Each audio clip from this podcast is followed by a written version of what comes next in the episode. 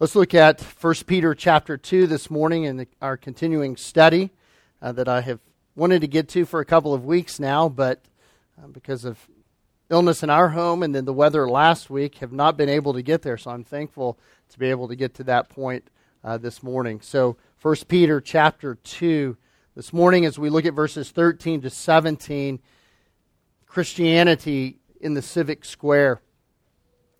The Apostle Peter writes Submit yourselves for the Lord's sake to every human institution, whether to a king as one in authority, or to governors as sent by him for the punishment of evildoers and the praise of those who do right. For such is the will of God that by doing right you may silence the ignorance of foolish men. Act as free men. Do not use your freedom as a covering for evil but use it as bondslaves of God. Honor all people, love the brotherhood, fear God, honor the king. Let's pray. Father, please help us now. Cause us to understand your mind as it's been revealed in these words. And gracious Holy Spirit, we pray this morning that we would not only understand with your help, but that we would be transformed by your power. May these words have impact and lasting effect in our hearts. That we, as the people of God, would go forth having heard this text as a mighty army clothed in humility, understanding our role in the world around us, so that Christ is magnified. We pray this in your name, Lord Jesus, because you are worthy. Amen. Well, as we sit here this morning, it seems that the news grows every week, doesn't it? That makes us more and more aware of the fact that our faith, our Christ, is increasingly under a microscope in the world in which we live. And in places where it's not under a microscope, it may be that that faith in our Christ and the gospel of Jesus Christ finds itself under an all out assault and attack. Brothers and sisters, that's not new to us. It's the same as it was in Peter's day. And so, as Peter writes this, Peter understands. Peter gets it. The, the, the recipients of Peter's letters get that. That they understand what we are beginning to see and experience in our own lives. And so, again, as this morning in the first hour with the, the church at Sardis, this particular passage is immediately understandable to us. It's needful for us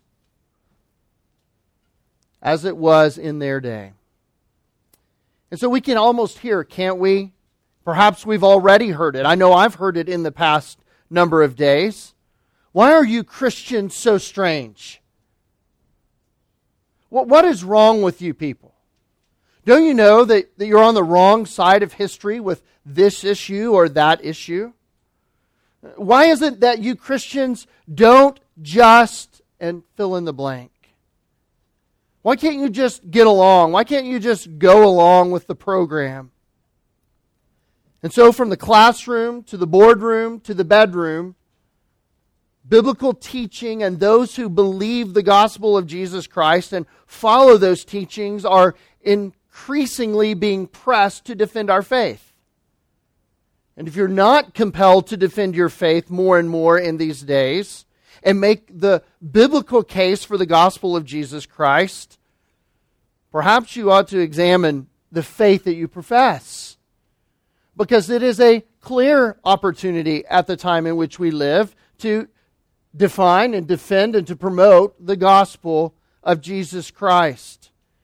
It's very clear that our culture at large feels no compulsion any longer to tip the hat in some way to a cultural Christianity of a bygone era. They no longer feel compelled to silently uh, put up with the supernatural truth claims of Scripture. Rather, the tide has turned around us, and it's turning quickly. That it is now in vogue not to simply tolerate it or accept it at a cultural level, but instead to question at best, challenge more likely, or the growing possibility of trying to discredit and destroy the voice of truth from Scripture. So much so to the point that some Christian churches are even trying to figure out how they might reimagine Christianity with new and less offensive terminology. We're trying to figure out how we can become, in some sectors, more appealing to the world around us. Churches wanting to know how they might seek worldly approbation and approval through any number of compromises that they might make to the spirit of the age. And so, in that spirit and in that arena and in that environment, you and I, as Bible believing Christians, are called upon increasingly to offer up a defense of our faith. A defense, an apologetic to defend what we believe and to promote what we believe. And so, let me ask you a question to probe your own thinking. When the moment comes that your faith has come into contradiction with the philosophy of the world, how will you defend your Christian faith? Will it be through science on the battleground of creation and archaeological proof? Will it be through history and the proof of the Bible's accuracy? Will it be experiential through the proof of the gospel's change of your own mind and your own heart and your own life? How will you defend your faith? And are you ready to defend it at each and every turn. Different Christians have been gifted in different ways, and they may approach this differently. Some have been gifted scientifically, some have been gifted with uh, very glaring testimonies of God's grace in which they present as a defense of the Christian faith. But every one of us has an apologetic approach that we must adopt, and it probably isn't what the world or we even want to hear, but it is what Peter says this morning. We all possess the command and the opportunity to demonstrate an apologetic to the world that goes against our very nature. And that apologetic is the apologetic of submission. Peter begins this section not only in verses 13 through 17, but all the way down through this and the coming chapter he speaks of submission. Now, submission is the most unnatural tendency of every sinner born on the face of the earth. No one enjoys in their flesh submitting to anything. We want to do what we want to do, when we want to do it, and how we want to do it, as often as we want to do it. And so submission becomes a very difficult thing. And yet, Peter says that as Christians living in a strange land, living by a strange ethic, that submission ought to be our greatest apologetic. It is what sets us apart as Christians. And so Peter takes the idea of submission here, beginning in chapter 2, verse 13, and systematically moves through every arena of life using the apologetic of submission for the Christians to defend their faith. I said earlier that submission is not something that we enjoy. Let me, let me restate that. That wasn't quite strong enough. I'm usually guilty of overstatement, but in this case, I understated. Submission is not difficult, submission is impossible. It's not that we don't like to do it, it's that we can't do it in our flesh. And that, brothers and sisters, most clearly then demonstrates the veracity and the truth and the power of the gospel when people who were previously indisposed and incapable of submission now become a submitted people. Whether it's in the civic arena, the workplace, or the home, submission becomes the great evidence that the gospel has changed us and made us able to do something we could not do before. And that is to humble ourselves and place ourselves in a submitted position. Our pride is deeply rooted, brothers and sisters. I think you would concur with that. Our independence, our stubbornness is part of our fallen humanity that is so deeply rooted that this change of submission is a glaring difference in believers.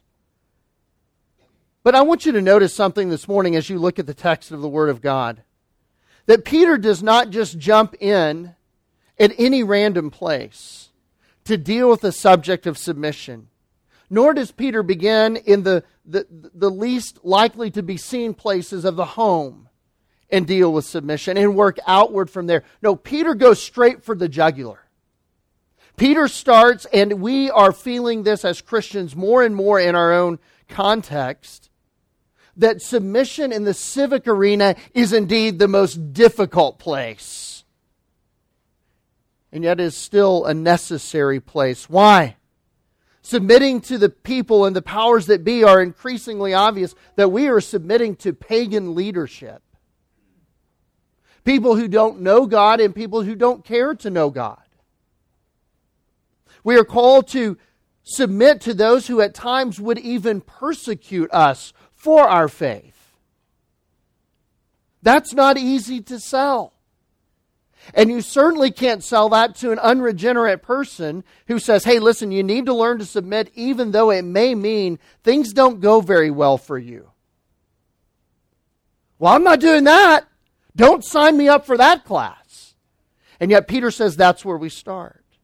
It's difficult because this, those who rule in the civic arena wield the power of society. And yet, Peter says, as a Christian, there is a call to learn submission in the civic square. I want you to notice those calls with me this morning. Each call is followed by an explanation.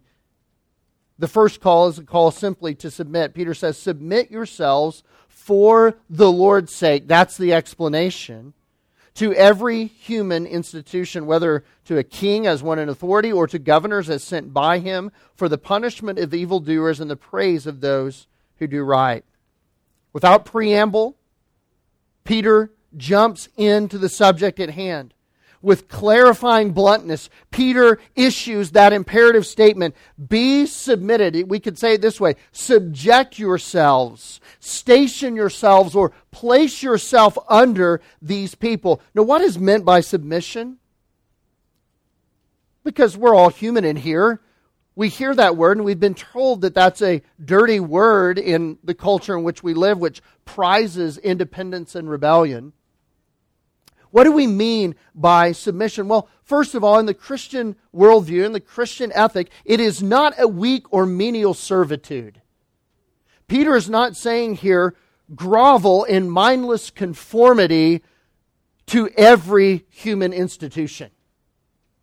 He's not saying that you don't think about what you're doing. No, rather, it is an informed, understanding act of the will to submit ourselves with the understanding that submission in this case is done with a higher purpose. And notice what that purpose is for the Lord's sake.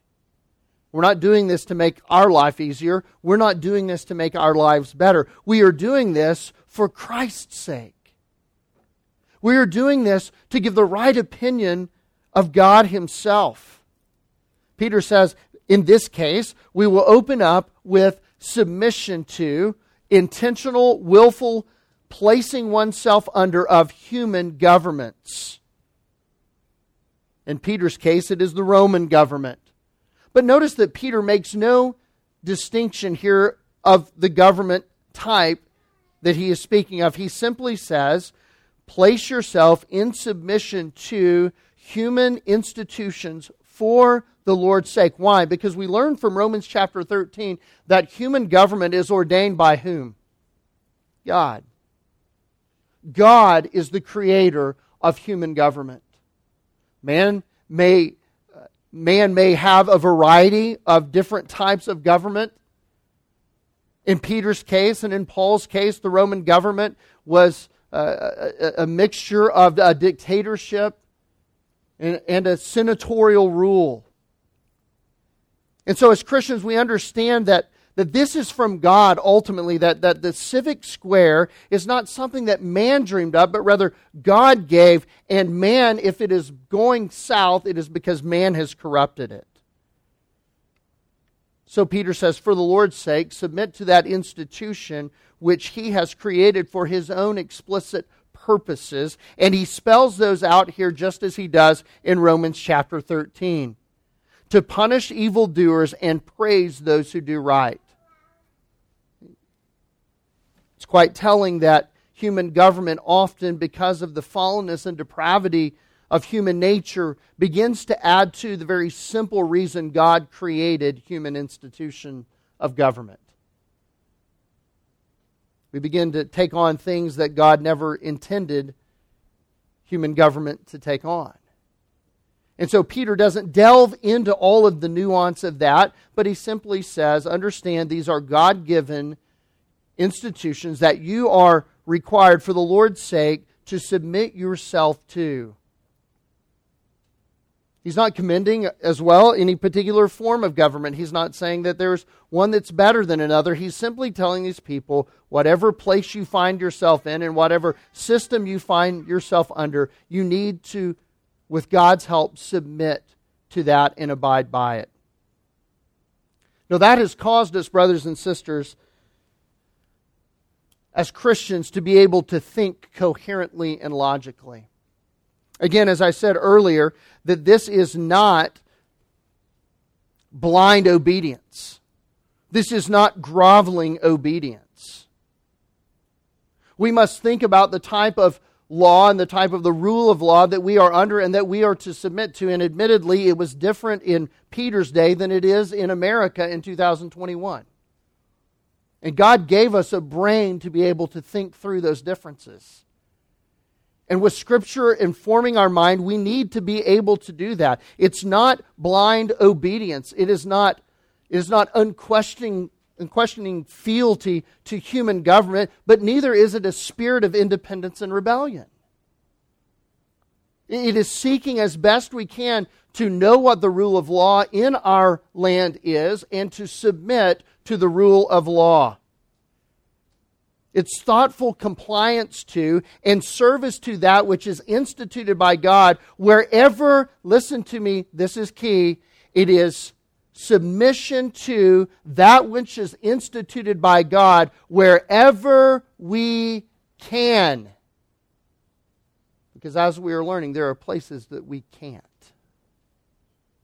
And it is imperative for Christians to learn the difference. We look for places everywhere that we can to submit to the governing authorities. Why? For the Lord's sake, to demonstrate the very character of Jesus Christ. And I find two very disturbing trends, I think, in the church in America in the day that we live in. And I'll just say America because that's the context that we live in. One is to just accept everything that is said without regard to a higher authority. The other is to reject everything that is said because we don't like what we perceive to be, rightly so many times, as corrupt governing structures. Neither of those is a good option. And so we must think carefully and prayerfully and biblically about what that needs to look like in our own life. Peter's context extends from a king, the highest and most controlling position, to the local governor's office sent to the lower courts and the lower arenas to carry out the laws of the king or other governing bodies or documents. It isn't the form that's important, it's the concept that is important governing authorities. And I'll just say for us again, seeking to live out a God honoring life in this world, we need to understand that our governing authority has not been placed in a human or humans, but in documents, in a rule of law. And so there will be many things that will be said by rulers in such a situation that will command Christians to do things that Christians cannot do. And that our own laws do not even support. And that I don't think is what Peter is saying. Well, look, they, I know what the law says, But you got to do it anyway because they said it. No, they're out of their lane, but we must stay in our lane. But where we can be in their lane, we need to be for the Lord's sake. The Jews, in particular, have a bad track record with this. And remember, Peter is writing to a group of people who had a very large percentage of Jewish people in their midst. They, the Jews oftentimes would refuse to pay taxes to Caesar. And Jesus had an answer for that. Render unto Caesar that which is Caesar's. The, the Jews would have these revolts, like the revolt of the Maccabees and uh, the, the, the, the revolt at Masada and other places that were not altogether a good example of what Christians should look like. Christians were to be different. And that which is in the realm of Caesar government to ask in conformity to Christ's rule is to be submitted to by Christians wherever we can. But I want you to notice that qualifying phrase. There is a higher authority than the humans themselves. It is for the Lord's sake. We must submit for Him who is the highest of rulers, not just because lower rulers say that we should. We do it for the Lord. Higher than the king. He is higher than the governor. He is greater than a senatorial body. He's greater than a constitution. He's greater than a law code. And so, for the Lord's sake, we do these things. Peter does spell out, I said he didn't completely spell out everything that needs to be said about the matter, but he does spell out what Paul spells out in Romans 13. Again, why do we have human government? We have human government for the punishment of evildoers and the praise of those who do right. It's very simple. Very simple. From a Christian worldview, we must understand that is government's primary responsibility. And by the way, Christian, it's up to us to inform our leaders as to why they exist and what they exist for. It's time for Christians to take up the mantle of informing those who are servants of God and reminding them that they are servants of God. With a narrow focus, with limited powers granted to them by God, and that they will give an account to God for how they wielded those powers. I'm warning you, that will get you in trouble. But it needs to be said. From a biblical standpoint, it is the the responsibility of Christians not only to understand, but to call our government officials to that right understanding for their own good and for their own ultimate blessing. And so we need to pray that God would give us opportunities to do that, to remind them about why they exist. Because in getting outside of that reality for them, they will find themselves in difficult and even dangerous places at times. And so our prayer for them should be that they would understand the work of God and the, the, the giving of their office by God. They must act out what God has ordained for them to do, nothing more and nothing less. So we submit as much as we can, as often as we can, for the Lord's sake, to governing authorities, to human institutions. Why? To give the right opinion of Him, to point others to Him, to say, look what Christ does. Christ takes a bunch of stiff necked, rebellious sinners and He transforms them so that they can submit in the civic arena, in the workplace, and in the home. Sinners can't do this, but Christ has changed us. Look at what God has done. Look at what God has done. And, and, and again, this is almost anecdotal. It, it, it's amazing. The day in which we live, how clarifying it's become. Christians are not the ones creating carnage and chaos. Christians are the ones who too many times are too quiet and we sit back too often and don't say anything. Why? Because Christ has changed us and we almost live a blind, submissive life where we need to take a more vocal and active role in that. And by the way, that's not unsubmissive. It is for the Lord's sake, therefore, we must say what the Lord has said, and reminding them of those things is in line with that very purpose. To pray for and remind and to speak out about those things. But again, with that said, Peter certainly understands the place of a Christian to comply with the highest authority is of premier importance. Let me say that another way submission to government ends where it contradicts obedience to God. Where we can, when the government demands, when civil authorities demand submission that would require our disobedience to Christ, their end ends their claim on our submission. We must obey Christ. We must follow Christ, even though it then goes against and directly contradicts what civil authorities might say. I want you to go back to the book of Acts with me. You may know where I'm headed with this. But in Peter's own life, in Acts chapter 4 and Acts chapter 5, we find two examples of this. And I want you to think this morning with me as we prayed for Pastor Coates in Canada earlier. As we think about church history and men like John Bunyan who were imprisoned, and much like the current situation with Pastor Coates, they're told that the condition of their release, they can walk free if they promise one thing not to preach again. Well, that has biblical precedent. In Acts chapter 4, verse 13 through 21, now as they observed the confidence of Peter and John and understood that they were uneducated and untrained men, they were amazed and began to recognize them as having been with Jesus. And seeing the man who had been healed standing with him, they had nothing to say in reply. But when they had ordered them to leave the council, they began to confer with one another, saying, What shall we do with these men? For the fact that a noteworthy miracle has taken place through them is apparent to all who live in Jerusalem. They were working miracles, proving their gospel claim. And they, we cannot deny it, they say. Verse 17, but so that it will not spread any further among the people, let us warn them to speak no longer to any man in this name. What name? The name of Christ. And when they had summoned them, and they commanded them not to speak or to teach at all in the name of Jesus, but Peter and John answered and said to them, Whether it is right in the sight of God to give heed to you rather than to God, you be the judge.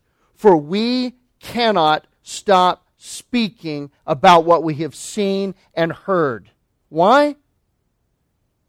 It's dishonest. It's dishonest. You know, you can tell a lie in more than one way. You can either outright tell the lie or you can keep your mouth shut when the truth could be told. And Peter and John said, We can't be silent.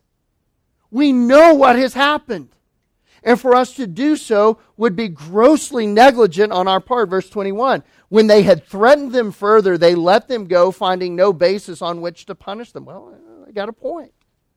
On account of the people, they were afraid of the people because they were all glorifying God for what had happened. Fast forward to chapter 5, verse 16. Here are our resident troublemakers, if you will who would later write about being submissive to civil authorities, and yet finding themselves in that place as Christians with a decision to either be faithful to God or to men. In verse 16 of chapter 5, also people from the cities in the vicinity of Jerusalem were coming together, bringing people who were sick or afflicted with unclean spirits, and they were all being healed. But the high priest rose up along with all his associates, that is, the sect of the Sadducees, and they were filled with jealousy. They laid hands on the apostles and put them in a public jail. But during the night, an angel of the Lord opened the gates of the prison and taking them out said, Go, stand, and speak to the people in the temple the whole message of this life. He didn't say write a letter. He said, Go tell them. And go tell them plainly. Don't cut corners. Upon hearing this, they entered into the temple about daybreak and began to teach. Now, when the high priest and his associates came, they called the council together, even all the senate of the sons of Israel, and sent orders to the prison house for them to be brought. But the officers who came did not find them in the prison, and they returned and reported back, saying, We found the prison house locked quite securely, and the guards standing at the doors. But when we had opened up, we found no one inside. Now, when the captain of the temple guard and the chief priests heard these words, they were greatly perplexed about them as to what would come of this. But someone came out and reported to them, The men whom you put in prison are standing in the temple and teaching the people. The very thing they were in here for, they're doing. Then the captain went along with the officers and proceeded to bring them back without violence, for they were afraid of the people that they might be stoned. When they had brought them, they stood them before the council. The high priest questioned them, saying, We gave you strict orders not to continue teaching in the, this name, and yet you have filled Jerusalem with your teaching and intend to bring this man's blood upon us. Let's be honest. That's the reason every governing authority wants to silence preaching. They don't like the accountability of Christ's blood. Don't bring that on us.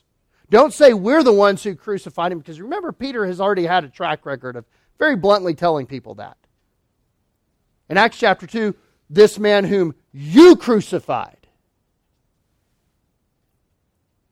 They don't like that. They don't like the, the condemnation. They don't like the guilt. But Peter, verse 29, the apostles answered, We must obey God rather than men.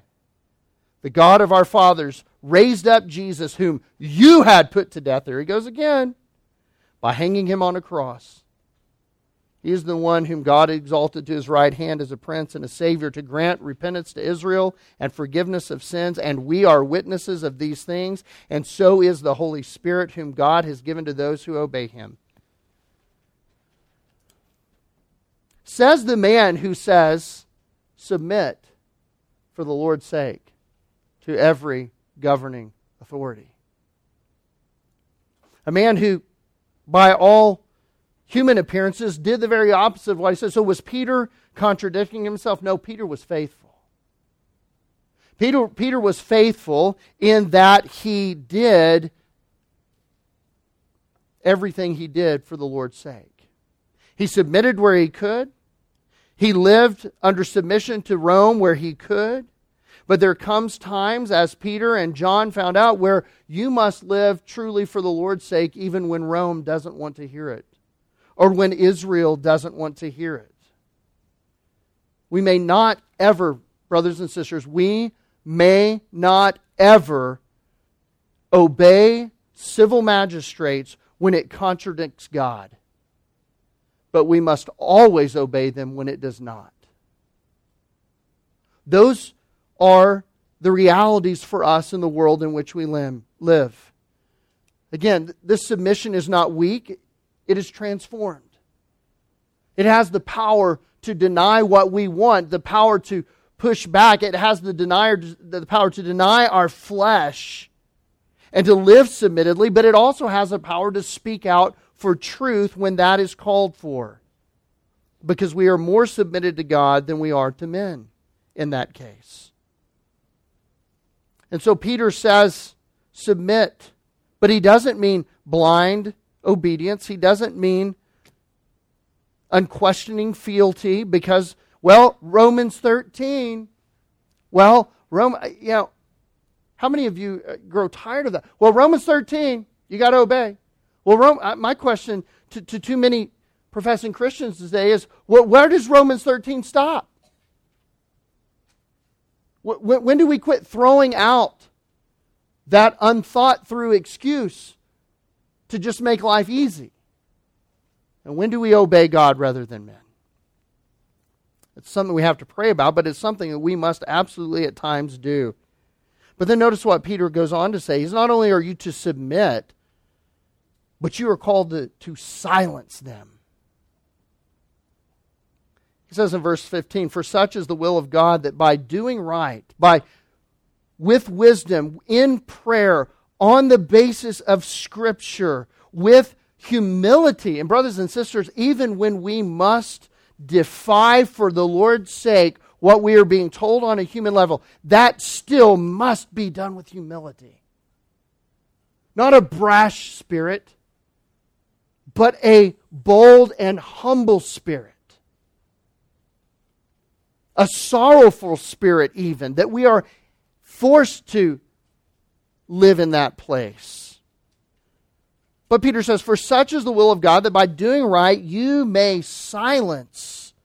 The, the word is literally to muzzle the ignorance of foolish men. You are going to put a muzzle on the foolishness of what they are calling you to do. The opponents of God readily accuse you and I as Christians of being out of touch and being out of step. And yet Peter says in our submission, we, we silence them so many times in their foolishness. Our uh, submission to Christ silences them. It literally means to put a muzzle on men who lack prudence, who have no good judgment in their own. They are senseless in what they are saying. But Peter says, when you can and where you can, when you submit to them, that silences them. Uh, that sobers them to see a Christian respond in such a humble way.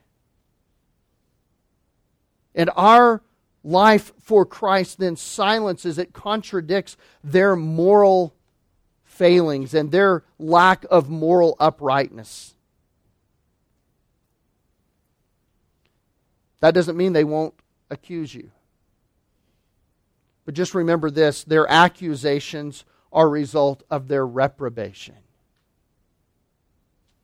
What they accuse you of, and Isaiah says that in Isaiah chapter 5 Woe when men call evil good and good evil. When that happens, it is the judgment of God. And this goes back to Romans 1 that they, those who deny God are bound up in foolishness. That They are actually worshiping the thing created rather than the one who created it. Where does that come from? Because they know truth and they choose to suppress it. And when you suppress truth, it drives you mad. Do you wonder, Christian, where the perversity and the insanity has come from in our world? I'll tell you where it comes from suppressing the knowledge of truth that is as clear as that blue sky, that it is as clear as creation, that it is clear as the revelation of God in His Word. When you suppress that, it bounds you up in foolishness. And Peter says there's an antidote to that. It is your submission where you can will silence and refute and rebuke such foolishness. It's actually stronger than that. Again, I typically overstate, I, I understate again. What Peter is referring to is a judicial hardness that has come over them. It's not just that they're foolish, it is that they are willfully so, and God has hardened them in that. It isn't Ivy League intelligence talking. It is God rejecting senselessness that is speaking. And Peter says, You silence that by your submission. It's up to us, brothers and sisters, by our good conduct and our submission where we can to the rule of law, which is our governing authority. Submission to the rule of law that we are to literally take away every argument of a coherent kind. This doesn't mean they're going to stop with their accusation, but when they accuse, it will be meritless. This doesn't even mean that the world will find it meritless. Listen, there may come a time when everybody you know, humanly speaking, condemns you. But if God exonerates you, it doesn't matter what men say. When we study the history of the church, the apostles, the Puritans, the reformers, great men who have taken great, bold, and decisive action for Christ, they have never been spoken of well by the world. But they did it for not the approval of the world, but of God. And so Peter is, is calling his readers to that reality saying, Live by your life as much as you can to silence them so that it is meritless before God. At least God won't condemn you for an unsubmissive life where you could have been submissive, and it will silence your opponents. And then he closes with a call to a better life. Verse 16 act as free men. Here, here, here's the good life. Act as free men and do not use your freedom as a covering for evil, but use it as bondslaves of God. Hey, listen, we've been saved from our sin. That's our glory, brothers and sisters. We are not bound by anything. Christ has freed us. There's no law condemning us anymore. We are truly free men. But it doesn't mean that we are men and women with no law. It doesn't mean that we can live then however we pr- please, even though we are the freest of all free men. The battle against sin and captivity to the law, which only condemned us and which was won at the cross by the death of Jesus, that battle has been won. The last shot has been fired. And we've been declared innocent by Christ. No more war with God, no more death to be feared. And so onward we march as free men, and Peter is warning them, like, look, don't use that freedom as an excuse to live however you want. It's not. You, you, you still have a responsibility to live as though you've been freed from sin. To us and to these people, Peter says, as free men, now you can actually live free. You can live free from sinful, fleshly desires to respond in rebellion rather than submission. You're, you're, free. You don't have to do that anymore. You, you can actually be free to submit where you can. As Christians freed by Christ, we do not turn our freedom then into more rebelliousness for which Christ died. Does that make sense? If Christ died to forgive it, now that we say we're free from it, why would we run back into more of it?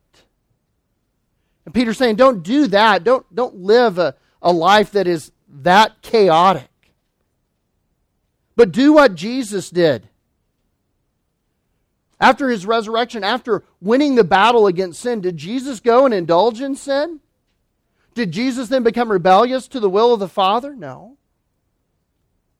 So we are to pattern our life after him. We should use our freedom then as a, a tool for good, not an excuse for evil. Peter says, act as the free men that you are. Don't use your freedom to cover up your bad behavior, but rather enslave yourself to God. You're not enslaved to any man, you're not enslaved to the law, but rather enslave yourselves to God. That you might be a faithful and accurate witness, an effective witness for God. The righteous rebellion of the church against the state has never been for evil, but always for God glorifying goodness which the state at the time is seeking to suppress. That's one thing. But what Peter's dealing with is regular, ordinary rule of law. Hey, I'm a free Christian. I can drive 100 through a school zone. No, you can't. Why? Because for the good of those around you, and because the government says you need to drive 20 miles an hour, drive 20 miles an hour. Well, I'm free in Christ. You're not getting it. You don't understand. It's not what this is about. Don't use your freedom to stick your finger in the eye of governing authorities. Why? We're slaves to God. Would Jesus do that?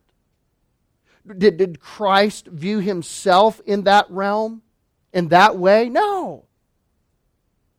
We're slaves to God. Therefore, there is a certain ethos, an ethic by which we live our lives. And Peter says, here's what it looks like, verse 17 Honor all people. Honor all people. Love the brotherhood, especially the Christians. Love your Christian brothers and sisters. Fear God, though. And honor the king. Simply stated, these ways add to a a joyful life, a full life, a beneficial life when we honor all men. What does it mean to honor all men? Simply stated, we could just say this all men are to have the same value placed upon them that God places upon them. God honors his creation, God honors his image in all people. Therefore, we ought to do the same. From the womb to the tomb, we are to honor all people, whole and those with handicaps. Every language, every tribe, every ethnicity, all are created in the image of God and must be treated without class distinction, Peter is saying. Oh boy. Peter just landed a broadside to identity and class warfare. All men are to be honored as being created in the image of God. No divides of any kind. Notice Peter. No divides. This ends class warfare because we are all made in the image of God. And again, this is an area where the church needs to stand and, and speak up. And you need to be informed, Christian. You need to read, you need to study. Primarily the Word of God, but you need to study other things that help you make the case for this. The, the ignorance of foolish men is on display when you remove God from the consciousness of people and instead substitute an anti God system like Marxism or Darwinianism and tell them to live life from that vantage point, which seeks to divide everything and treat everyone differently, and then say, hey, let's all have unity. Doesn't work. So the church must stand up and call those things out. Says, no, in order to honor all men, we must view God as supreme and as everything coming from Him. That's our response to the world that seeks to divide. No, Paul says, honor, mean, Peter says, honor all men. Treat them with dignity as being from God. The word here in the next command is keep loving the brotherhood. It's not simply love the brotherhood, it's keep loving them. You love them, keep loving them. Expand on that brotherly love. This was critical for the people in Peter's day, and it's becoming even more so for us in our day, that we as Christians are going to have to really love each other. And I know we've said, oh, I love you. Hey, brother. Hey, sister, I love you in the Lord. You know, it's going to come down to some really tough love soon.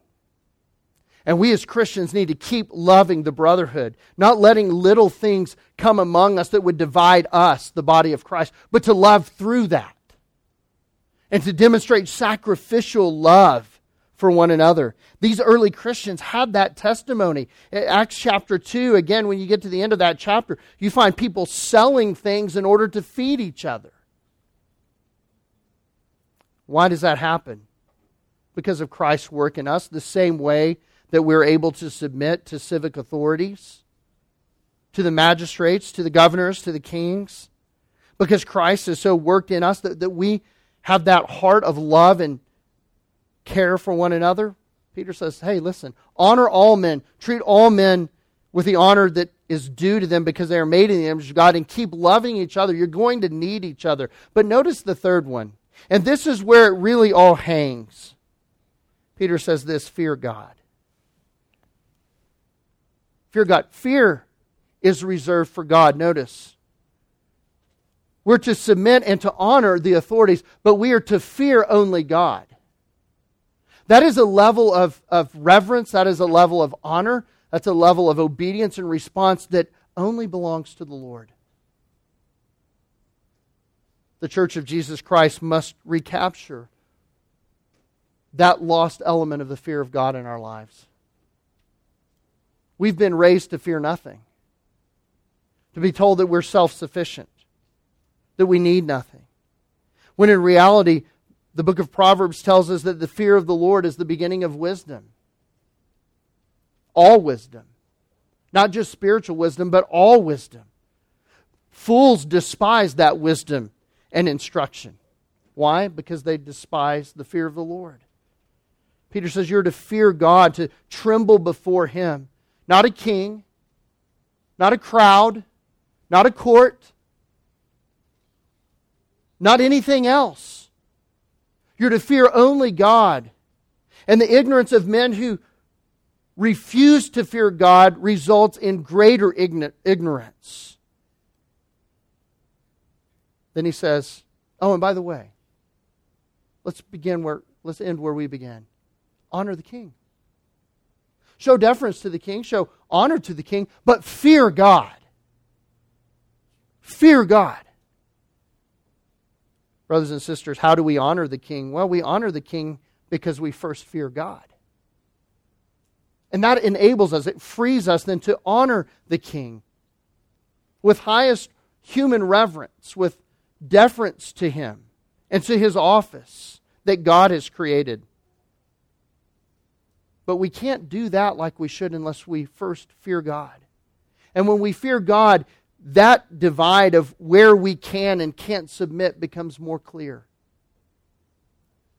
We see more clearly we can't do this, but we can do this. Because we know who God is, we know the character of God. And by the way, we're not afraid then either to defy where defiance is needed. Why? We have a higher authority, we have a higher calling, we have a higher accountability. We may we not enjoy having to say, you know what, we're going to preach anyway. But I fear God more than I fear you. I'm sorry. That's the way it has to be. We're going to assemble. We're going to worship. We're going to meet. We're going to do what we have to do. We're, we're going to share Christ wherever we can. We're not going to pull back. I'm sorry. I'm sorry. I have to say what God says in the laws of nature itself. God created men and women. God hates abortion. That's not unsubmissive. That is ultimate submission. But it's done even then in a spirit of humility. And it's done in a prophetic, rebuking way to the earthly authorities who deny it. That's actually submission to them. We're actually teaching, we're actually helping them by telling them the truth. That's not hateful, it's not rebellious. And we do it for the Lord's sake. We do it to expand the kingdom in the civic square. We do it for the glory of God. These are tough lessons.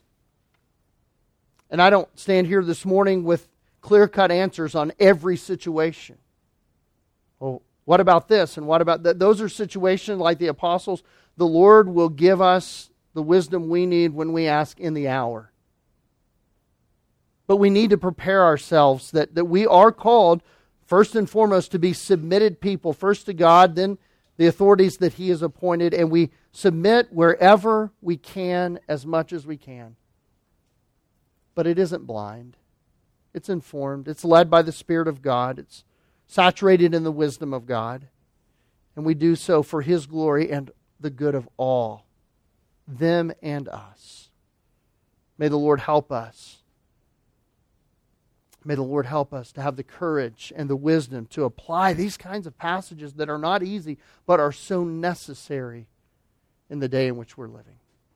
Let's pray. Father, thank you for your kingship over us. We're thankful, Father, that nothing in this world is outside of your rule and your reign. We ask, Lord, that you would give us wisdom because we have none of our own. We ask, Lord, that you would give us a tenderness and a spirit of humility to submit and to pray for, and yes, even to challenge the civil magistrates, the governors, the kings.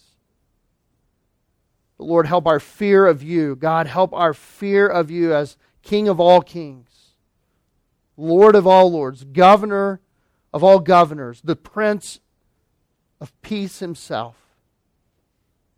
May you be our highest rule. May you be our highest authority. May we submit to you. May we lean on you for wisdom. Help us, Father, in this day. And Father, we pray not only for ourselves but we pray for faithful Christians all over our country, all over the world in this time, that they would remain faithful to you and that you would give them that same spirit of wisdom. And Lord, where we must, give us courage. Not in a braggadocious, proud, or rebellious way, but in a way that simply recognizes you are the King of Kings and we are calling all to confess that with us. So help us, Lord, we pray. We're dependent upon you. We ask this in your Son's name. Amen.